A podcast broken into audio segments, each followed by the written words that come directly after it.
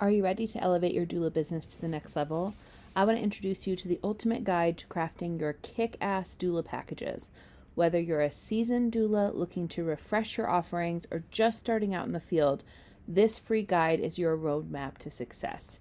In this guide, you'll find strategies to tailor, tailor your services for your clients, ways to make the prices sustainable for you and something that you feel really great about, and different creative ways to make your doula packages unique to you and not just the same as everybody else's in the industry. This is a free guide and you can download it right now. Head over to harroddoulaservices.com slash doula packages to get your copy today.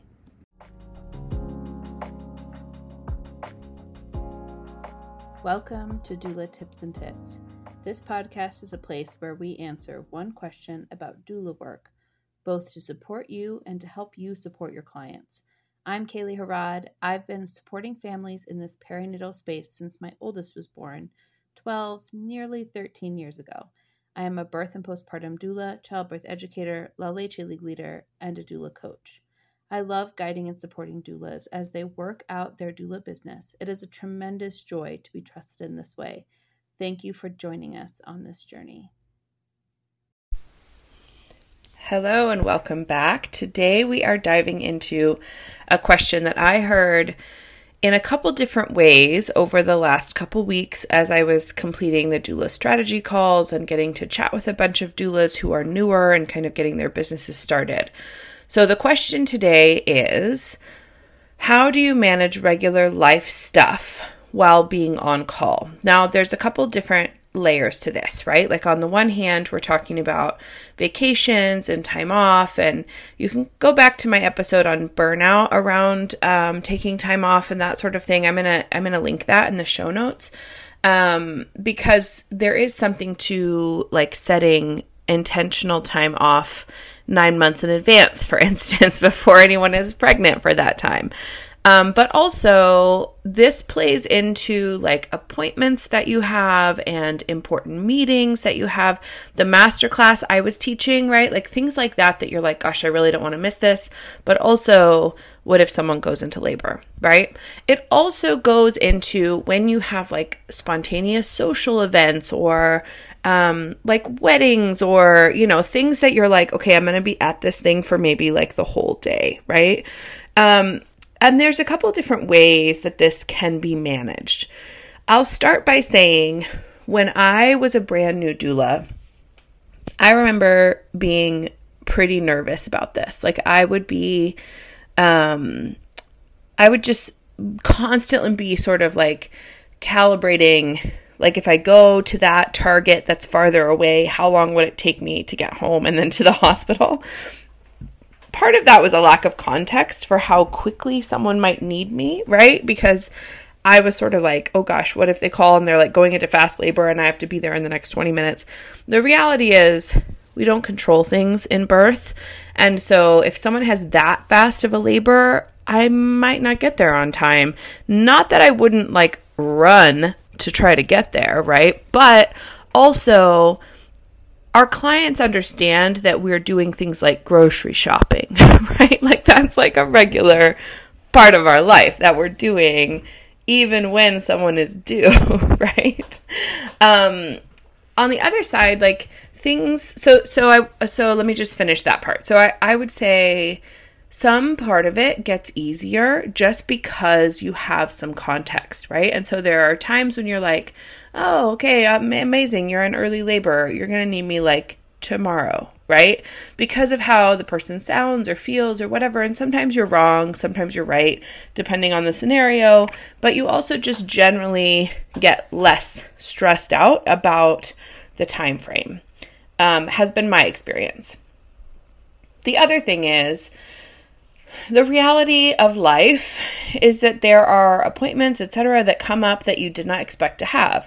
So, for instance, um, I have kids, right? And sometimes my kids will have like a super important meeting for school or a like very important sort of medical thing that I'm kind of like, okay, I have to be present for this, right? What I usually do if I know I have someone due I didn't get nine months warning about this medical appointment for my kid. And um, there's like a chance that this baby could come at that time. I do a few things. One is try to establish like, is it something I have to go to, or could my partner, um, her father, also go or go instead of me, right? Ideally, we're both going, or maybe like ideally, I'm the person to take her. But for instance, he hates um, needles, and so he really does not love to do like blood work or vaccinations or things like that with the children. But he can do that if he needs to do it. If I have someone in labor. So that's a scenario where I don't have anyone on backup because I'm like, okay, well, if you have to, you can do it, even though it's not your favorite thing, right? Um, but let's say, like, I've had to do a couple screenings this year um, for my own health. And they've been sort of like, oh, this blood work thing is off. And so we want you to go get an ultrasound like this week. And so there's not a lot of, there's not a lot of, um, pre-warning, right? Where I can't be like, "Oh, hey, guess what, clients? Like, I have to be off in the month of September or whatever." Um, and so there's that kind of stuff, I think our clients are very aware that our lives also include those things. And hopefully you don't have clients who are jerks and don't don't understand that and aren't aware of that, right? Um, I always make sure I have a good support of other doulas. And that looks like a few different things. Sometimes it looks like me saying, Hey, if I have someone go into labor on Friday, are you available from four to five or four to six or whatever? Because I have this ultrasound that I have to go to. Um, I don't think I'll need you, but if I do need you, could you cover for me? Right. And um, sometimes it looks like telling clients, like, hey, listen, I have to have a biopsy done. It's going to take me out for a whole day. And so um, I had this scenario actually last year. I had to have a thyroid biopsy. Thankfully, it came back fine. Um, but I knew like this between the time of the procedure and the like potential bruising and all of that, like maybe I'd be out for a day. So I let my client who was due know, like, hey, listen, I have this appointment on Monday. Um, I don't think that it will impact your labor, but if it does, this is what I have set up. I have someone on call for you, you know, et cetera, et cetera. Um, and they were very understanding. They were like, amazing. Okay, thank you so much. We hope everything's fine, right? We hope your thyroid um, biopsy comes back normal, you know. And it did, thankfully. And the baby did not come that day. And so it was really a non issue, right? But I also then wasn't super stressed when I went to that appointment because I knew if they went into labor, I had someone ready to support them, you know? So um, I do think having good support as backups is a super, super, super important part of this work, both logistically and also for your mental health, because you will lose your mind a little bit if you feel like you have to be constantly present. Even if your family has something incredibly important or there's some kind of emergency, etc. Um, the other thing is to sort of have a sense of what needs to never be rescheduled and what needs to be rescheduled, right? So, for instance, when I have like just a routine follow up with my own doctor, I can really easily reschedule that. So, if I have someone in labor, my primary care doctor knows that I'm a doula, and occasionally I'm like, sorry, Dr. B, I can't come, you know? And she's like, awesome, have a great birth, you know? And thankfully, she's incredibly understanding about that there are other appointments that I need to be at, and so I can't cancel them if someone's in labor, but I can usually still go to them because typically labor kind of spaces enough to be able to do that.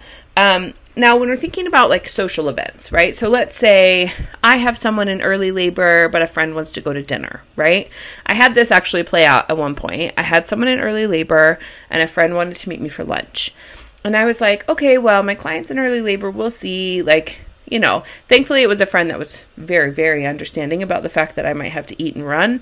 Um, and so, like, all the way up to lunchtime, I'm texting with my client, I'm texting with my friend, I'm like driving to the hill in DC, and my client's like, things are kind of picking up. and I'm saying to my friend, like, this might be the fastest lunch we've ever had, right? And she's laughing. Like, she was just like, okay, that's fine. You know, I was going to have you go shopping with me, but never mind. you know, I guess we'll just eat and you'll run to the hospital. Um, And it was probably halfway through lunch that my client was like, okay, I think we're ready for you. And I was like, okay, great. I'm going to be there soon. Like, I already had all my stuff with me. You know, I already knew I was in my clothes to go to the birth. I knew I might be running straight over, so I knew how long it would take me to get there.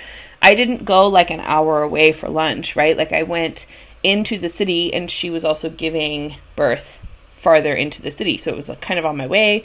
Um, and so, so that like scenario played out where I got this really short but fun lunch with my friend, but also like way shorter time than we would have normally spent together eh, because I had to run off to the birth, right? And on the other side, like if that felt really stressful for me, one method to handle that is just to not schedule the lunch or to to, you know, say that I can't go because I have someone in early labor, right? I really think this is something that we have to give ourselves lots of freedom to sort of troubleshoot a little bit and test it out and feel how we feel about it because the reality is that we all are going to feel a little different at different times. Like, there have been births for me where I'm like, I'm not going anywhere because I know you have fast babies and I want to leave for you the second you go into labor, right? And there are ones that I'm like, it's fine, we're going to go out to dinner and probably no babies are going to come. Sometimes that's true, sometimes that's not true. When I know someone's due, I do always have kind of an exit strategy, right? Like my family, because we live in DC, we own one car. But we live really close to many bus lines and we can get to the metro pretty easily. And so um, if we're going somewhere and I'm like, okay, well, I might have to take the car to the hospital, we have a plan for my family getting back home, right? On the flip side, if we're going somewhere and they're going to need the car, we have a plan for me getting like a lift or something like that to go to my client. And so sometimes it, it is reassuring enough to have that sort of backup plan where it's like, okay, well, we'll all go out and do this thing. And in the event that someone goes into labor, I have all my stuff ready. I'll just grab my stuff and go. This is how we're planning to do that, right? Um, if that feels incredibly stressful to the point that you can't enjoy the social thing, that's okay to also say no. The reality is that sometimes all the babies come, and then you're like, oh, I actually have no one due for five or six weeks. And then you can schedule all kinds of fun social stuff, right? Because you can be like, hey, I'm free, guys, until like the middle of April. Can who's free? Like, who wants to hang out? You know, um, and it sort of comes in ebb and it ebbs and flows, right? In the midst of a business, but also in the midst of being on call. I do say, and I want to reiterate, um, that having some times when you are not on call is so incredibly important. And as a person who has run my own business by myself, right? So I'm I'm a team of one at this point. I've worked with agencies. I've um, you know, worked in like different group kind of settings. Um, but at this point, I am a solopreneur, right? Like I work by myself. Now I have an amazing VA um, who recently joined my team, and I'm thrilled to have her. Um, but but she's not doing doula work, of course, you know. And so one of the things I think is super, super, super important is to know sometimes that you could not get called in. And when I was first starting out, I remember being like, how could I possibly do that? Because I need this business to bring in a certain amount of money. I live in DC. The cost of living is super expensive. I have three kids that eat like grown ups, you know, like they want to eat food all the time. and so we have all these different expenses, right? Um, and I remember just thinking, there's no way I'll get to a point of having the financial stability of being able to take time off. And the truth is, last year I took off the month of July for being like, well, for on call work. Um, and financially, it was tough, you know, but also mental health wise, physical health wise, sleep wise, it was glorious. So from since then until now, so I'm recording this in March, um, I have basically had in my in my planner like I will be off in July. How am I going to make that happen? Right? Now, it's not that I don't do any work ever in July, it's that I don't have birth clients because I don't want to be running to a due date during July. And so, um, so this year, I'm being a little bit more strategic about how to make sure financially it doesn't have the same impact on my business. But I know that I have to have it in part because of how awesome it was last year to have an entire 30 days to know that not one single baby was due, right? So, truly, I cannot emphasize enough the need for that time off for your mental capacity, for your emotional capacity, for your physical capacity, like all of those things. And also, I completely understand that sometimes that feels really financially um, a big financial leap, right? Like really financially out of reach. But I would take that conversation back to are you charging enough in your business to be able to build in time off, right? Because if you're not, you're also on a path to faster burnout. I'll just be frank with you, right? Like that is the reality of not building that into your business. And in the same way that you want to build in being able to pay for parking or tolls or food while you're at a birth and all of that kind of stuff, you need to build in the ability to be off call so that you get a break. And you can, I mean, for me, right, I'm like, uh, what appointments should I have in July? Because I'm not going to have anybody do. And so I am going to logistically kind of use some of that time, right? Um, but we also plan to visit family, and that's um, something wonderful because they don't live in this area. My family does not live here, and so being able to be actually out of town is huge as well. So that's a part of why we're taking that time. So I hope this was helpful. Um, I would love to hear from you what your biggest um, struggle is in terms of timing and having people on call, etc.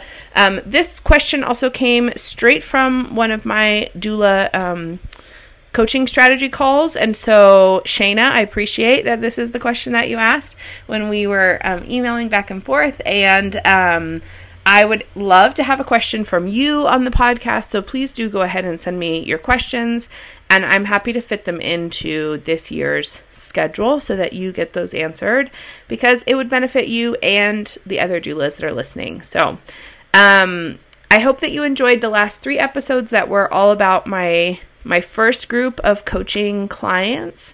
Um, my new coaching cohort that opens March 28th has has started to fill and I am so pumped about it guys I'm super excited because this work is just awesome I really love it so um, there's more information about that in the show notes. If you want to be in that, if you want some info about that, book a quick call with me and I'd be happy to talk about it more. All right, I'll see you in the next episode.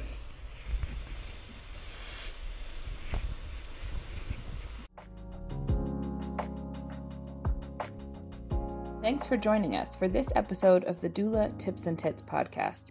If you learned something today or had an aha moment, we'd love for you to share that on Instagram and tag us at Harroddoula so we can celebrate alongside you. If you found this podcast helpful, we would so appreciate you taking a second to leave a rating and a review on your favorite podcast app. That helps other doulas find us as we do this work together. This podcast is intended as educational and entertainment. It is not medical advice or business advice please consult your own medical or legal team for your own needs around